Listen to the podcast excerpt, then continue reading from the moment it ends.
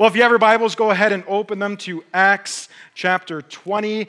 Uh, we're going to be picking up where we left off. If you remember, you're going to have to remember all the way back to uh, July 31st. I've been on vacation, and the person who was supposed to continue the preaching in Acts got COVID. So, Norman, as you know, stepped in last minute. He just printed off a sermon from sermon.com. And, no, I'm kidding. I'm just kidding. Norman served a long time. Yeah, Norman has been serving in the ministry for a long time and thankfully had one uh, available that he could adapt for our church. So, uh, again, thank you so much, Norman, for that. But July 31st, we were in Acts 19 and we talked about Paul's time in Ephesus and the riot that ensued while he was there because of his bold message of preaching the gospel in Ephesus. And if you remember, all the profits of the, uh, uh of the shopkeepers were dwindling because so many people were coming to faith in Jesus that they no longer needed their idols for security and to worship because they were worshiping the one true and living God. So they all got mad. This big riot, they uh, got pulled into the hall and, and they're yelling and screaming. And this is where we're following up from, right on the heels of that. So if you have your Bibles, let's start reading in verse 1 of Acts 20. After the uproar ceased, Paul sent out for disciples, and after encouraging them, he said, Farewell, and departed for Macedonia. When he had gone through those regions and had given them much encouragement, he came to Greece. And there he spent three months. And when a plot was made against him by the Jews, as he was about to set sail for Syria, he decided to return through Macedonia. Sopater the Berean, son of Pyrrhus, accompanied him, and of the Thessalonians, Aristarchus and Secundus and Gaius of Derbe, and Timothy and the Asians, Tychicus and Trophimus. These went all ahead of him and were waiting for us at Troas. But we sailed away from Philippi after the days of unleavened bread, and in five days we came to them at Troas, where we stayed for seven days. So, verse 1 to 6 is kind of just a travel log, log, uh, log for us. Right after the riots, things calm down. They, uh, Paul jumps on and he crosses the Aegean Sea to Macedonia. He begins to encourage some tr- struggling churches there. And then he continues down to Greece and he does the same. And his intent is actually to get back to Jerusalem, if you remember, before heading to Rome. And he's collecting an offering from all these churches to bring to the Jerusalem church, the mother church. But then he learns about a plot against his life. So, Paul Paul, using wisdom, he didn't just run headlong into persecution. He uh, takes a detour, kind of tricks them, and he goes back up and he ends up heading to Troas. And the city, this city was where he was several years ago, if you remember, when he had that vision or that dream of a man from Macedonia bidding him to come and help them. Troas was adjacent to the ancient city of Troy. There was a peaceful setting when Paul arrived, and you could just be sure that there was probably a joyous reunion. Uh, because when we talk about splitting up in travel, we're saying hours or maybe days, but when they would split up to travel, it could be weeks, months, and maybe even years. So their reunion was sweet, and then they engaged in ministry for a few days with Paul as their leader. Which brings us to the part of Scripture that I want us to focus on today, which is verses 7 to 12. So let's continue reading verse 7. On the first day of the week, when we were gathered together to, break, to break bread, Paul talked with them, intending to depart on the next day, and he prolonged his speech until midnight. I'm not preaching till midnight today, don't worry. And there were many lamps in the upper room where they were gathered.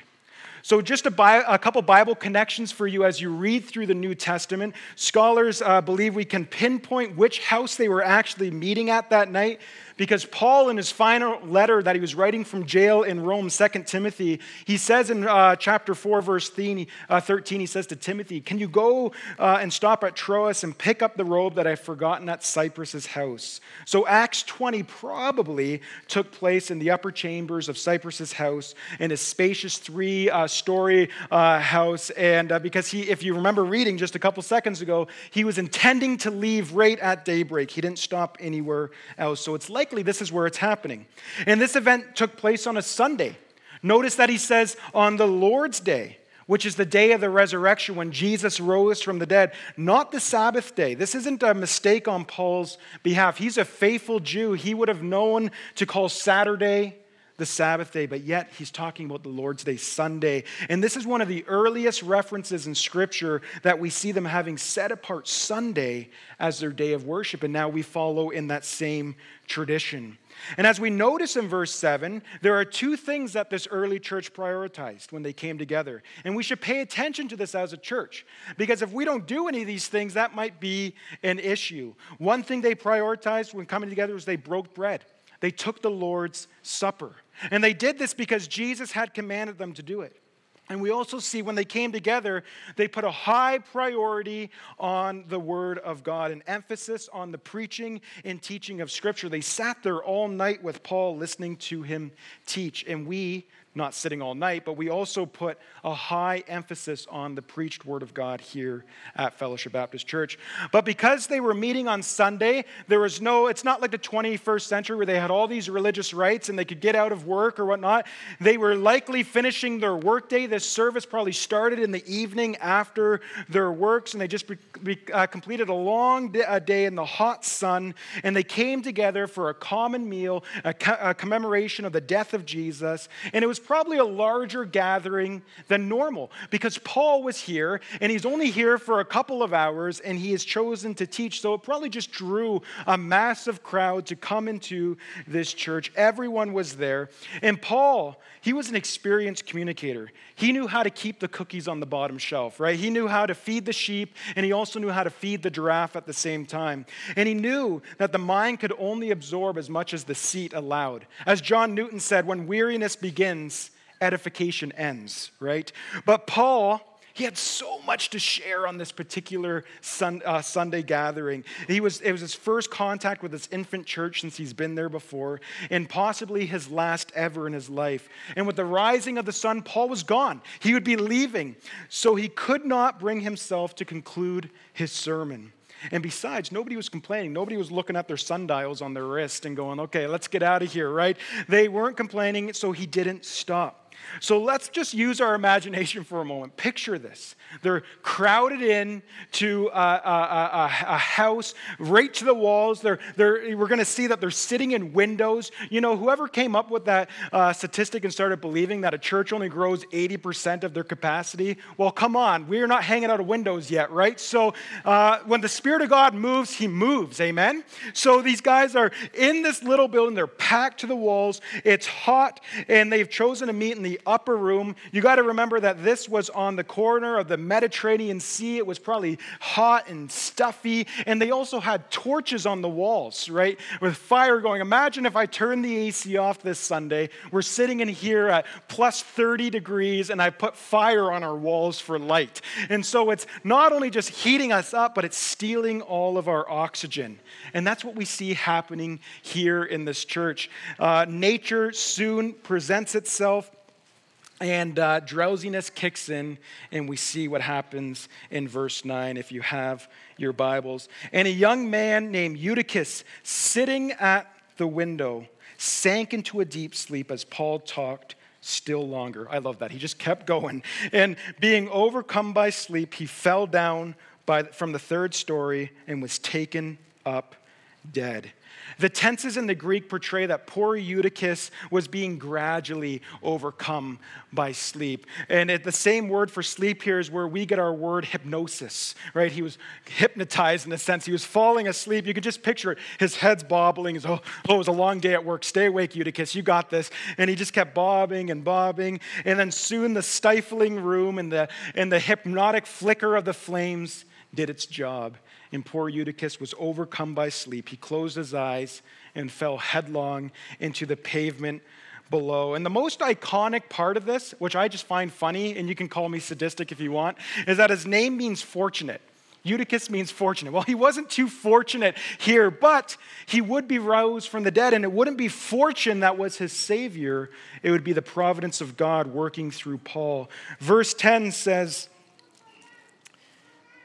Eh, but Paul went down and bent over him, and taking him in his arms, said, Do not be alarmed, for his life is in him. What's amazing is that after all this commotion, after all, you could just picture the church gasping as he falls out of the window and rushing down to grab him. And after all of this and Paul raising from the dead, Paul didn't go, you know what, let's just put a pin in this, we'll end it. No, he brings their attention right back to Jesus. He goes back up, and, and, and as we see in verse 11, they break the bread and take communion. And Paul had gone up and had broken bread and eaten, and he conversed with them a long while until daybreak. And so he departed. And, and they took the youth away alive and were not a little comforted. But I feel sorry for poor Eutychus. First, because he fell asleep on the Apostle Paul. That's kind of embarrassing. Second, because he fell out of a window and died. He rose again. That's pretty good.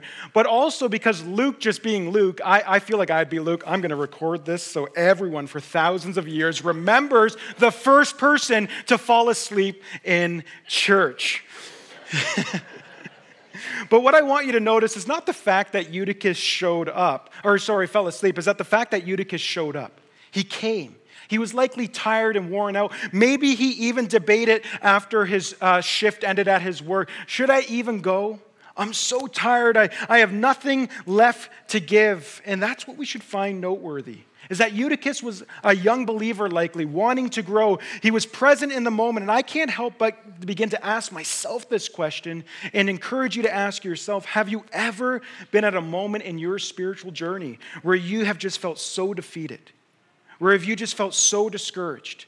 Where have you just been falling in the stupor of the rhythm and routine of whatever you find yourself in, and you're just, why? I have nothing to give. All I can do is just come and sit in this chair.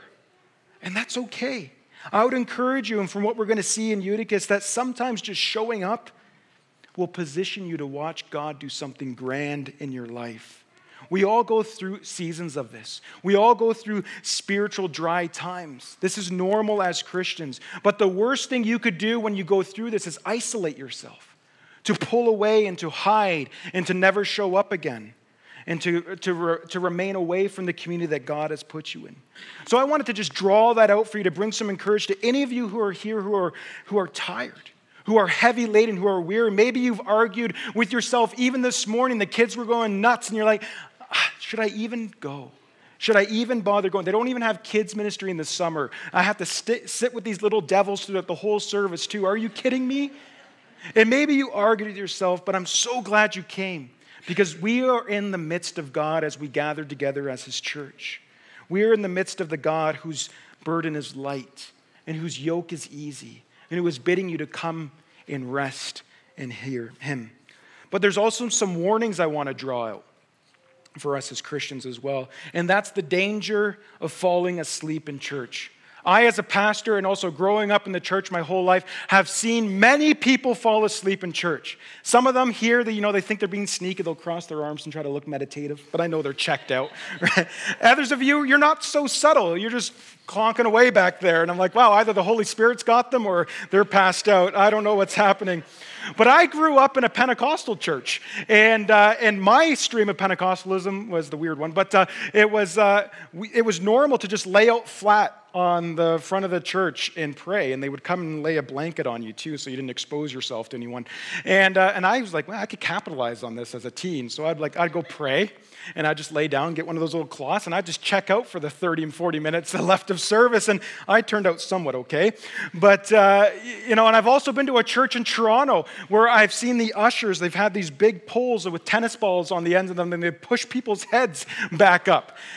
I give you permission, if I ever present that as an idea, just fire me. I'm done. I, I have fallen asleep at the wheel at that point. But I have great sympathy for people who fall asleep in church. I really do. Some of you in, uh, are working really long schedules, shift work, and, uh, or your kids have kept you up all night, and the first time you get to relax is when you sit in these chairs and you check out. Some of you are victims of heavy medication, and that's okay. Sometimes you're just so warm. You're sitting next to so many people in this church, it's just warm.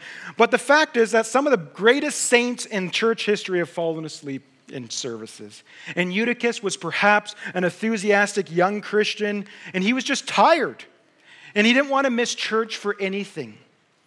His spirit was willing, but his body was sleepy. And falling asleep in church is not the concern of this message. I don't, I'm not concerned if you check out, go ahead, you'll just get it kind of like through osmosis, maybe, you know, just whatever, fall asleep. What I'm concerned about today is the thousands of people who warm chairs and pews across our country who are physically awake but are spiritually asleep. They are just casual Christians. They don't truly know the living God. They're just going through religious motion after religious motion after religious motion, checking off the boxes. I did church today. I'm a good Canadian Christian. And there's innumerable churchgoers who appear awake but are fatally asleep.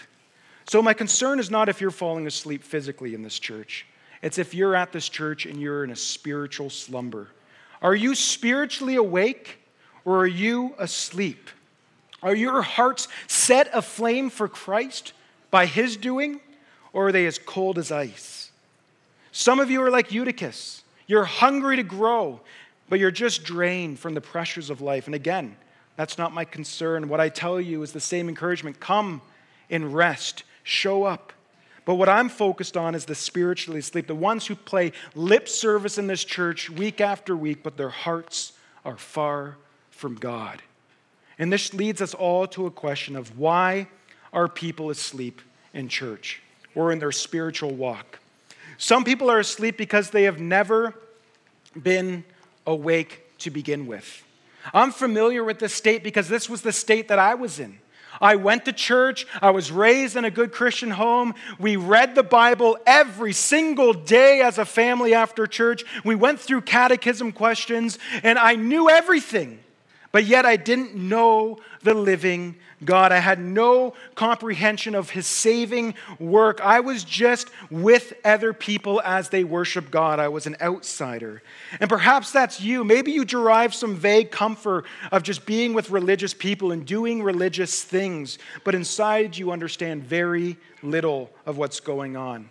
And I pity this because it's possible to pass from this life and into the next without recognizing your slumber until it's too late. It's possible to be damned as you even sit in church every single Sunday. As Screwtape, a senior devil, said to his trainee Wormwood in the great C.S. Lewis novel Screwtape Letters, he said, The safest road to hell is a gradual one, a gentle slope, soft underfoot, without sudden turnings, without milestones, and without signposts, without any warning. Is that you? Have you been truly awake? Have you been born again by the living God? Because if you have not been born again, you will not enter into the kingdom of heaven. You must be born again. You must turn to Christ. You must have your heart of stone it turn to a heart of flesh. Your eyes, your veils must be removed, and you must see spiritual things. That's not your doing, but that's the doing of God. You must be born again. Another reason why people are spiritually asleep is because of sin or a compromised, backslidden state. Some people have experienced a true awakening. Some people have been born again and are true Christians, but have slipped spiritually into a comatose state. They're just checked out. Sometimes we hear of Christians who have sunk and fallen to unimaginable depths, although they were at church every Sunday, although they led a Bible study, although they were a pastor and they've sunk to un, un, unimaginable depths. They seemed like they were listening, but they were spiritually asleep.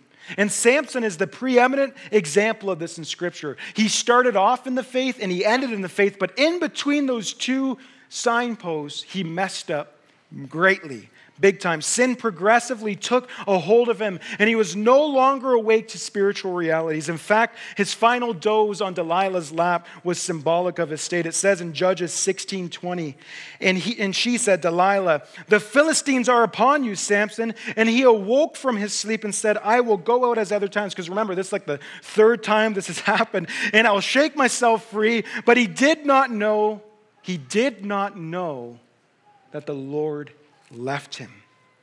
Sin desensitizes us, and we soon fall asleep, even in church. Though externally everything looks good, everything looks prim and proper, but sin makes us indifferent and even bored with spiritual things. Which brings me to the third one, which is familiarity. is the third reason why uh, some are in a spiritual slumber. C.S. Lewis, again, not to quote him twice, but recognized this danger and he, as he warned a friend who was talking to him about joining the ministry, becoming a minister. And he said the constant familiar uh, uh, with holy things could dull him of their significance. He summed it up in his book. He says, None are so unholy as those whose hands are categorized with holy things. Becoming familiar can sometimes be a danger. Maybe you're like me and you were raised in church and, and, and you knew all these spiritual things, and we can easily become like a person who works at a sales booth in an airport who sells tickets to all these different destinations. And then they start to, to travel vicariously through people, although they have never traveled at all. And they start believing, yeah, I've been to all these places, but yet they have never left the booth. They've just sold tickets. And we can easily become like that. We've learned, some of us have learned hymns and the doxology long before we even knew our times tables. We have been through all the motions of church and we become so familiar with it that we lose the wonder that it should hold in our hearts. Our worship begins to become dull. We become bored in church, which should be an oxymoron. Forgetting that we are standing in the presence of the King of Kings and Lord of Lords but we forget this because we've become so apathetic. So, the most logical question that we should have is how do we stay awake in church? Or better yet, how do we stay awake on our spiritual journey? Each of us should periodically make personal assessment if we have ever truly been awake. And we should ask God, the God of grace, to help us believe. We must confess our sins, declare our faith in Christ, and ask Christ to make us brand new, to receive Him as our Savior. And then, church, spiritual things, reading your Bible will become more alive than ever imagined. And if you're here and you're already a child of God, but your sleeping state is due to sin in your lives, you must repent. You must be reconciled with God. It must do a U turn and allow the joy of Christ to refill you and watch the joy of worship come rushing and flooding your soul. And those who, have, who suffer from the problem of familiarity, this is the hard one. This is the hard one. We must deliberately, when we suffer in these times, we all go through it. We must deliberately participate with all we have in the corporate worship of the church, praying and asking God to reignite our passions for the things of God. But it takes work. Now, don't hear me wrong. I'm not saying work for your salvation. A lot of us like to take that doctrine and twist it to make it seem like we can just sit in our pews and say, Bless me, bless me, Lord, and I get fat on spiritual things and never do anything. No, you must work out your salvation. There must be works that accompany your faith. It's like exercising at the gym. You know, you go in there, and if you're like me, you think you can lift everything a million times, and then you complain to your wife for six weeks after. But uh, you got to go in there and take it slow and work. And before you know it, you're going to be running faster. You're going to be lifting heavier. You're going to be doing more reps of those exercises. And it's the same thing spiritually. We must practice these things. We must do the work. We must train ourselves and exercise. And before long, we will see our growth. So when we have these moments of familiarity where it's dulling our worship, when we sing songs, we should shut everything out. Really focus. Lord, I'm going to, I don't feel like worshiping you, but I know I need to, so I'm going to worship you and shut everything out and not just worship with our mouth, but worship with our hearts and our minds engaged. As others lead us in prayers, our elders come forward Sunday after Sunday and lead us in prayer. We should be praying with them in spirit, like a spiritual concert. When we hear scripture read, and preached, we should, be he- we should be listening like we're hearing the voice of God, not my words, but these words. We should be listening we must listen to God's words as it was a love letter. We've all received love letters. We used to pass them in school, and you'd get them from your, your crush, and you would hang on every word, like, oh, she thinks my ears are cute. And, uh, and you're like, this is so amazing. And you start hanging on every word, and you're like, oh, why did she say it like that? Uh oh. And you're, and you're examining everything that's being said. That's how you should read the Bible. That's how you should listen to the Bible, like it's a love letter being written to you. Dietrich Bonhoeffer ran a seminary in Nazi Germany that wasn't approved by the state, and he was a critical thinker and a very intelligent man. But in his homiletics class, which was his preaching class, he would put down his grading papers, he would put down his notebooks, and he would just sit there in front of the student with his Bible, very intimidating, and he would listen to them no matter how good or bad they were, because he believed that he was listening to the words of God, God Himself. A lot of people complain that they don't hear God, but they're trying to listen to Him while their Bibles are closed. This is the Word of God. And if you want to hear His audible voice, just read it out loud. Come on, nobody got that joke? Amen. If we have been born again from slumber, and if we have confessed our sin, we must cautiously and in dependence on God to wake up to the wonders of worship. Our coming together as believers Sunday after Sunday should demonstrate that we are awake and alive in Christ. Worship should be in technicolor, for Christ is with us. And that's how we stay awake in church. Amen? So let's wake up together. As I close, and I, I promise, Scott, I don't plan this for when you come here, but Martin Luther um, had a parable, oh, had a parable or a dream on how one occasion the devil sat upon his throne listening to his demons, his agents, who would report the progress that they had made in opposing the truth of Christ and destroying his followers. And one demon came to him and said, uh, there was a band of Christians who are traveling the desert, and I have loose lions on them, and the, the sand is stained with the blood of these Christians. And the devil responded to him and said, What of that? Uh, their, their bodies perished, but their souls were saved. I'm after their souls. And then another demon came and said, there is, a, there is a pilgrimage of Christians going across the sea, and I've sent wind against them. Their boat crashed against the rocks, and all the Christian souls on board died. And he's like, What of that? Their bodies drowned, but I'm after their souls. Their souls were saved. And then the third demon came and reported to him that he, for 10 years, he's been trying to put a Christian into sleep. And he finally succeeded. And at that, the corridors of hell rang with praise and excitement that finally they had some triumph over a Christian. So if we are asleep, we must wake up. And if you are asleep today for any of those reasons, let's hear the word of God as we go back to worship. The night is far gone. The day is at hand. So let us cast off the works of darkness and put on the armor of light. 1 Corinthians 15 34. Awake to righteousness and sin not, for some have not the knowledge of God. I speak this to your shame. In Ephesians 5 14. For anything that becomes visible in light, therefore it says, Awake, O sleeper, and arise from the dead in Christ will shine on you. Let's pray. Oh God, oh our Father, our Lord, may each of us awake from our sinful slumber and come to life in your Son, the Lord Jesus Christ, and then be ever vigilant as we serve you and do your bidding day by day. Help us, Lord, not to become so familiar with your truths and your plans for us that we consider them commonplace or of little consequence. Open our eyes again and again so that the wonders of your love and life will carry us to ever greater spiritual heights. In Jesus' name, amen.